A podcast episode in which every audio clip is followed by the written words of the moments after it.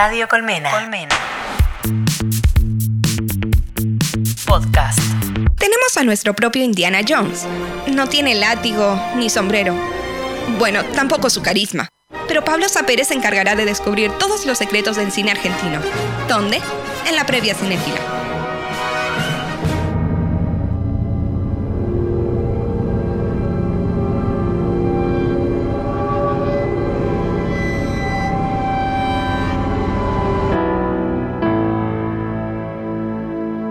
Y nos quedan 22 minutos de magia. De magia pura. Pero pura. De la buena. De la buena, de la buena. Porque está con nosotros desde hace casi una hora. Porque cuando viene lo exprimimos. Sí. El señor Pablo Sapere, ¿cómo le va? Igual vine por las medialunas. Sí. Otra vez. ¿No las viste? No, pido disculpas, no. Iba a venir la semana pasada, pero bueno. No, pero vos tenés que venir la que viene, porque es el cumpleaños del señor Elian Aguilar y él va a pagar todo un lunch para todos. Ah, mira, una lancha voy a pagar. Para todos. Una lancha de sushi. Así que la semana que viene vos tenés que venir. Hace unos días aconteció lo que para algunos es una tragedia, que es la muerte de Fabio Zerpa. Sí. Fabio Zerpa es un personaje ambivalente, polémico. Para algunos es un chanta que lucraba con estas cuestiones, los platos voladores para hacer guita. Ufología le dicen, claro, ahora. Y para otros era un tipo capaz, inteligente, muy hábil en sacar dinero a gente muy crédula. Esas eran las dos grandes opciones, digamos, de Fabio Zerpa, pero más allá... Es el germen del telar de la abundancia, básicamente. Sí. No. ¡Qué visionario, eh! Hizo una carrera notable, sacándole jugo a esto de los platos voladores. Hay mucha gente que realmente lo cree y es muy respetable. Y salvó a la ciudad de Córdoba por el Uritorco. Bueno, digo, sí, no sé. Pero el punto es, yo respeto a la gente que cree realmente, porque bueno, las creencias son particulares. Me genera las dudas la gente que lucra con eso. Sea Fabio Zerpa, la Iglesia de los Santos de los Últimos Miércoles, sí. Y el Papa II, ¿cómo se llama? El que está ahora. Es Francisco. Dato. Ya hablamos del tema, ¿no? Por favor, siga con su columna, no se meta conmigo. No se meta conmigo. Sí. Claro, vos eras el monaguillo. Bueno, la muerte de Fabio Zerpa nos habilita a hablar de un tema que mucha gente me lo pide en el colectivo. Está muy bien. Que es el cine argentino de extraterrestres. Hay una filmografía difusa, y acá hice una lista no exhaustiva porque es la que me iba acordando. En un papelito diminuto. Muy chiquito. Minúsculo. Sí, pero mi letra es pequeña, aunque la verdad casi no la entiendo, pero bueno. Así que vamos a repasar un poquito, un par de películas y tal vez lleguemos a alguna conclusión sobre los platos voladores y el cine argentino con extraterrestres. La primera película que hace introducción del tema, ya la hablamos aquí, de hecho hablamos varias. Fabio Zerpa, además de ser ufólogo, tuvo una breve carrera como actor. Mirá. Hizo generalmente papeles muy menores, incluso en una película que en alguna ocasión mencionamos, que fue un viaje al más allá, sí, de Enrique Carreras. Hacía un papel, también trabajaba Palito Ortega, o sea, muchos grandes valores. Influencers de esa época. Sí. Pero bueno, la primera película, también la hablamos aquí, que es El satélite chiflado, la vez que hablamos de Los cinco grandes del buen humor. Como recordaremos, bueno, consiguen un satélite, lo llaman ellos, pero tiene sentido porque todavía ni siquiera habían lanzado el Sputnik cuando se hizo la película en 1956, y con el Sputnik o el falso cohete, como quiera que se llame, se van a Saturno y se consiguen unas trolas impresionantes. Esas serían las primeras extraterrestres que aparecen en la filmografía argentina y están buenísimas. Entonces, sí, ya con eso justifico. El machismo de nuestra sociedad estaba en ese momento en todo, en la génesis. Aparte se podía pegar con todo. Claro. Como se entiende, es una comedia bastante divertida, Los cinco grandes del buen humor. Hay una película que por algún momento juega que hay extraterrestres, que se extraña invasión, pero no los hay, así que la vamos a omitir, la dejamos de lado porque se trata de otro problema.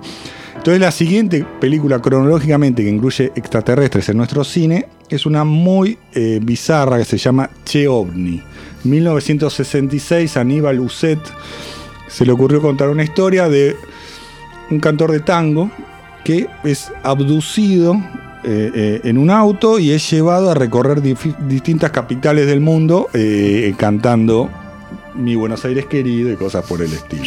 Va a París, va a Londres, va a Madrid y después vuelve a Buenos Aires. Bueno, a todo esto hay una nave espacial donde adentro está Javier Portales y no me acuerdo quién más, y ven por la pantalla, bueno, no sé, es algo muy bizarro y que para promocionarla se hizo la campaña viral más delirante de la historia del cine argentino, que se llamó el Caso Vidal, que es un caso diferente al Vidal de ahora. Yo dije, será el para Heidi. Adelante, para si adelante, no, para es más adelante. Parecido, no sé si se acuerdan el caso Pomar.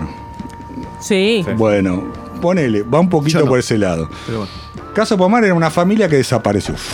Claro, y siempre estuvo buscando, ahí al costado. Estuvo pero bueno, buscando ahí abajo de la... El caso Vidal era una familia que iba a bordo de un Peugeot 403. Si se acuerdan, era tipo una almóndiga, digamos, ese tipo de auto. 1966, iban por Chascomús y plato volador. Y terminan en México. Salen todos los medios, salen sábados circulares. ¿Qué pasó con la familia Vidal? ¿Cómo puede ser? Salen amigos de la familia. Sí, perdón. Bien. Y sale y se hace una bola de nieve que es se retroalimenta con tipos como Fabio Zerpa, aunque no sé si en esa época ya está vigente, pero el caso Vidal figura en libros de ufología y en bibliografía, en revistas, y todo fue un montaje para tratar de enganchar con la difusión de la película que trataba de un tipo que era secuestrado en un auto por un plato volador. O sea, hicieron la de Blade Project, pero muchos claro. años antes. Ahora, la única macana es que no pudieron linkear las dos cosas. Se habló millones de cosas sobre el caso Vidal, Che Ovni pasó y nadie le dio bola. Okay. Al gerente de marketing lo echaron después de eso. No había gerente de marketing, era algo muy artesanal que se le ocurrió al director Aníbal Uzzet con algunos amigos tenían algunos medios y a partir de eso pudo empezar a tirar una especie de piedrita que se convirtió en una bola de nieve que superó todas las expectativas y que, como digo, no sirvió para nada. Este caso Vidal y Che Ovni fueron investigados fehacientemente por Alejandro Agostinelli en un libro que se llama Invasores, que lo recomiendo porque está muy bueno y cuenta muchos detalles sobre este asunto. Después de esto hay que saltear varios años para ver películas con extraterrestres en nuestro cine, y acá empiezan una serie de películas que tienen que ver con, llamémoslo, parodias a grandes éxitos de la producción de Estados Unidos. ¿Me vas a hablar de Monguito? Todavía no. Ah, okay. Primero voy a hablar de Custodio de Señoras, 1979, Hugo Sofovich. Es una película que pertenece un poquito, mucho, nada a la saga del Gordo Catrasca, que es, como se sabe, el Gordo Porcel, que hace un personaje, acá no se llama Catrasca, pero es el mismo personaje del Gordo Catástrofe y fotógrafo de señoras y demás, que es un gordo que se manda macanas todo el tiempo, Catrasca, o sea, cagada tras cagada. Bueno, acá hace de un fotógrafo en la primera escena. No hace un fotógrafo, hay otro que es el fotógrafo, él era fotógrafo en la película anterior, obviamente, fotógrafo de señoras. El fotógrafo ve un ovni, se acerca, saca fotos, bajan dos extraterrestres, pasean por las inmediaciones, foto, va al diario, el periodista, el fotoperiodista, dice: tengo una bomba, tengo una primicia. Bueno, revelala, y entra el Gordo Porcel. Y obviamente vela la película y se acabó la primicia. Y ese es el inicio de toda una película donde el Gordo Porcel se manda cagada tras cagada. Okay. Es un clásico del cine argentino que espero que vean pronto, porque la verdad necesita ser visto. Pero siguiendo con esa línea, esta fue como la respuesta argentina a encuentros cercanos del tercer tipo, digamos. 79, creo que encuentros cercanos, 76, 77. Así que bueno. La que mencionaste, Los Extraterrestres, es del año 83, obviamente respuesta a ET. Ahí está un extraterrestre llamado Monguito, bastante, digamos, como un primo lejano de ET. Con problemas, sí, con discapacidad. Que sí, con viene problemas. A nuestro planeta y a nuestro país con su única misión, que es ayudar al Gordo Porcel y a Olmedo a ganar una competencia interhotelera. Sí, con las dos personajes femeninas que... Sí, pero esta es la época del Gordo Porcel y el Gordo Porcedo, como le dice mi cuñado que es ruso, a la dupla le dice el Gordo Porcedo, pero bueno. Claro. Es una mezcla de ambos. Bueno, es la época blanca de ellos, es decir, en los 70 hacían, como fotógrafos, señoras y demás, es decir, chistes subidos de tono, chicas en corpiño y bombacha, de cosas, ese tipo de cosas picantes. Y acá entran a un público infantil. Igual que Rambito y Rambón y todo ese tipo de películas que son un mega éxito catastrófico. Los Extraterrestres vendió más de 1.100.000 entradas. Al día de hoy sería un escándalo la venta, pero a esa época también era mucha y fue la película más taquillera argentina ese año y también los años cercanos, digamos. Wow. Hasta que llegó Campanella. Sí. Bueno, los extraterrestres tienen bastante cosas, creo que muy valiosas, como que el extraterrestre ayuda a Porcel a ganar una pelea y boludeces así, digamos. Con poderes y un dedito que tiene una luz. Linterna adentro, sí, una cosa bastante triste, pero... Y la enseñanza de que nunca hay que perder la esperanza, que dicen ellas dos. Sí, perdón. Bien. Lo interesante es... no importa. Después viene otra mega éxito que... También pertenece a la saga de los Exterminatos, mucho, poquito, nada. De hecho, le pregunté a la especialista del tema, a Yelén Tursi, cuando estuvo aquí presente, dije, ¿qué hacemos con las locuras del extraterrestre? Así se llama. No, esa no me metas en esa. No sé ¿por qué? Porque pertenece... o no a los Exterminators esto. No, porque no, solamente está Emilio, pero hay un personaje que se llama Emilio, igual que en todas las otras. Bueno, dejémoslo ahí. Voy a contar un poco el argumento. Está Emilio y Portales, que tienen un gimnasio. Viene un niño que no habla, que creen que está arado, pero solamente no habla, por alguna razón, pero que se comunica con una computadora, o sea, escribe. Y que lo quieren secuestrar, y si se hace amigo un extraterrestre llamado Glut, que es igual a Alf pero más peludito, y lo quieren secuestrar. Eso obviamente sirve de excusa para que Emilio y Portales se vayan a Córdoba, a donde están las primas, el grupo musical, y las logran masajear simulando ser homosexuales. Y después conocen a la Mona Jiménez, fin de la película. Es buena. Es buena ese señor Pablo Sapere. Y es, como digo, Glut. Injustamente, Monguito es el extraterrestre más conocido y apreciado por la argentinidad. Yo creo que Glut es muy superior. A nivel verbal, habla, digamos, claro, cuenta cosas, y es un poco más duro. Dice, I am Glut todo el tiempo.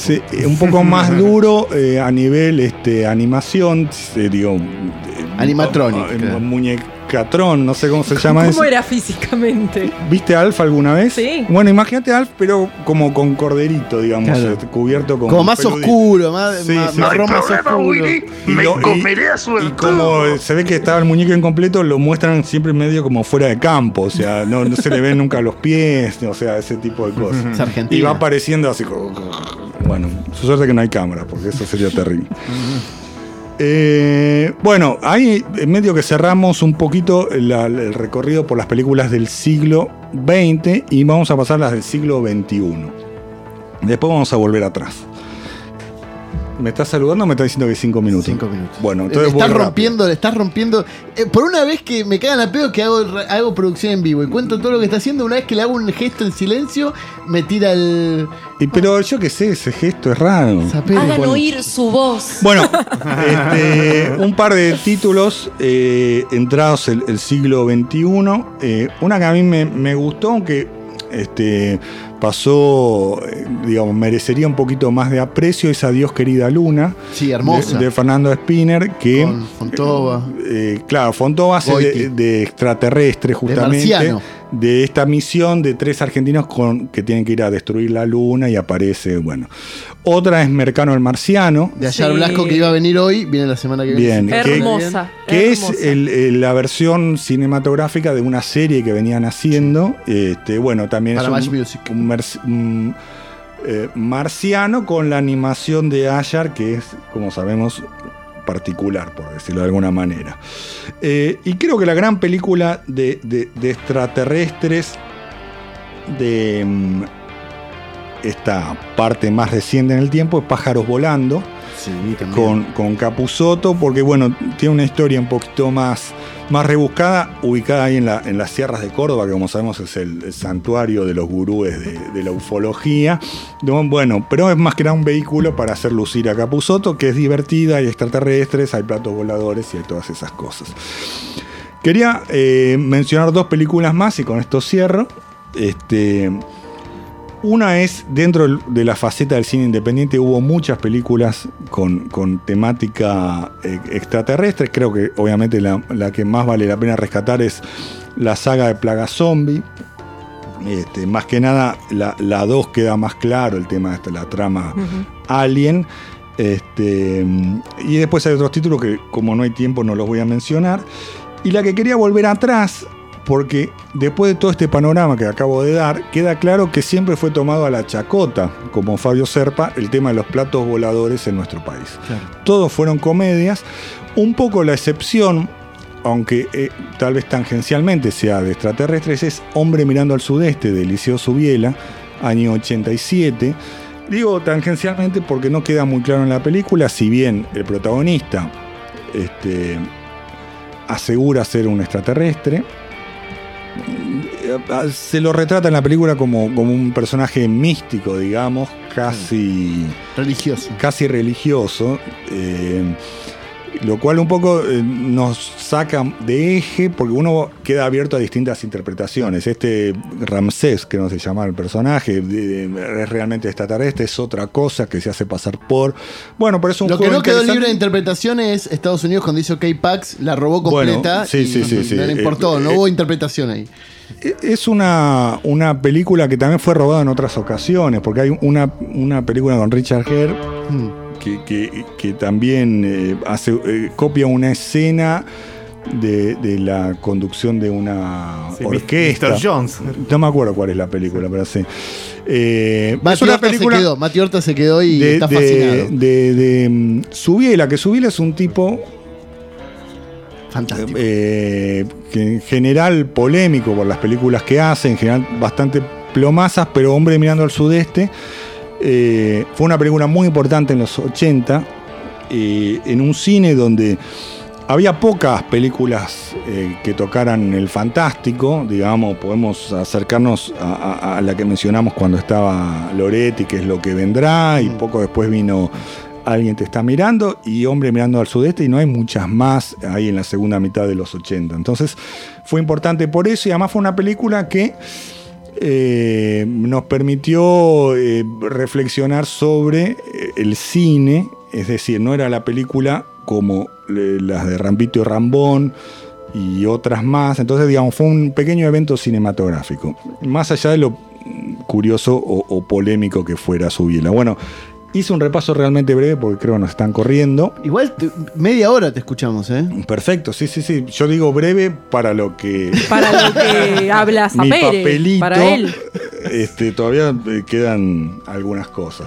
Pero nada, lo que quiero decir es, en definitiva, en general, el cine argentino no trató el tema extraterrestre como debería haberlo hecho según su tradición, porque se considera la obra magna de la ciencia ficción argentina, El Eternauta, que es una gigantesca obra historietística y que gracias a Dios nadie la adaptó al cine porque era... Gracias que Lucrecia Martel no la agarró.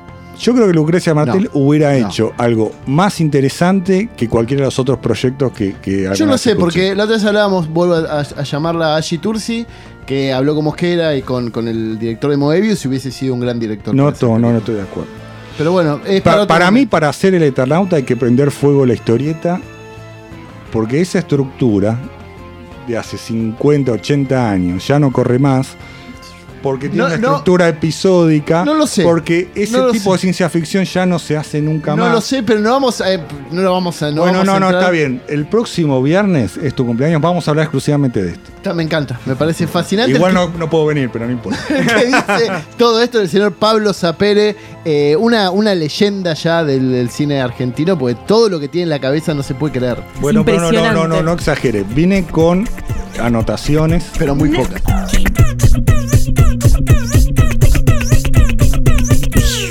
Radio Colmena. Podcast www.radiocolmena.com